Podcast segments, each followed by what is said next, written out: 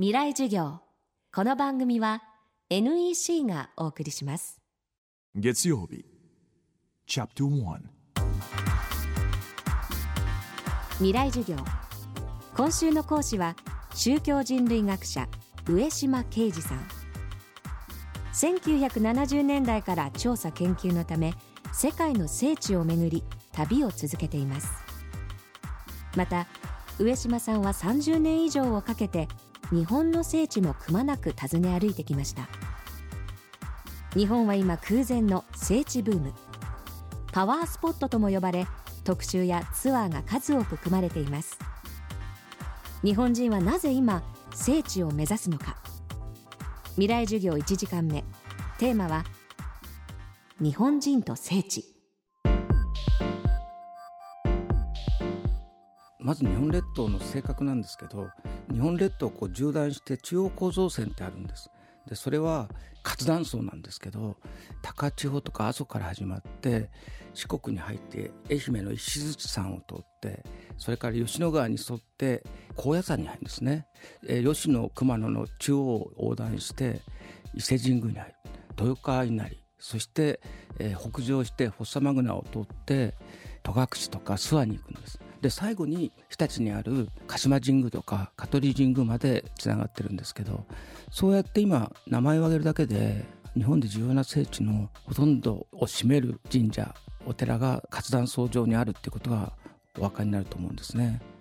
あのまあ、日本列島は世界で一番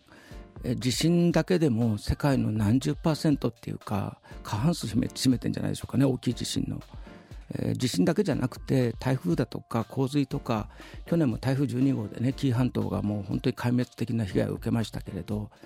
あらゆる災害のね通り道なんですね。普通だったらそんなところに人間は住むはずはないところなんですけどしかしながらそういう地理的な条件っていうのが同時にですねその国土の豊かさとつながってくるっていう非常にねこうアンビバレントな関係にあるんです。ですから、えっと、聖地というのは災害が来ると一番最初にやられるんですよ神社とか。例えばあの天下の天下神社なんて、えー、紀伊半島を襲った台風で最初にもう水没しちゃうとか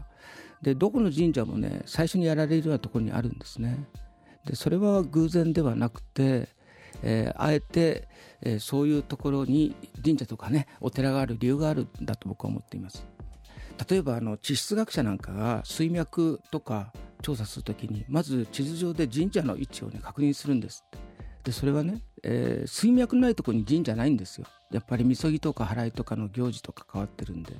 聖地というのはですねもともと鉱物資源がすごく豊富である、えー、滝があったりとか非常にあの豊かな土地柄がある、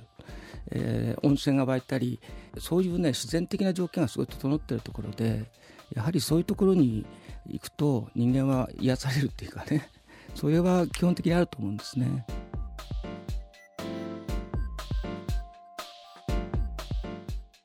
上島さんが30年以上かけて調査をしてきた日本の聖地の中から絶対に行くべき日本全国の聖地を100カ所ランキングして解説した著書「日本の聖地ベスト100」は来週発売となりますこの番組はポッドキャストでも配信中ですアクセスは東京 FM のトップページからどうぞ。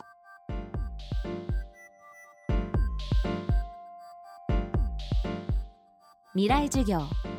この番組は NEC がお送りしました。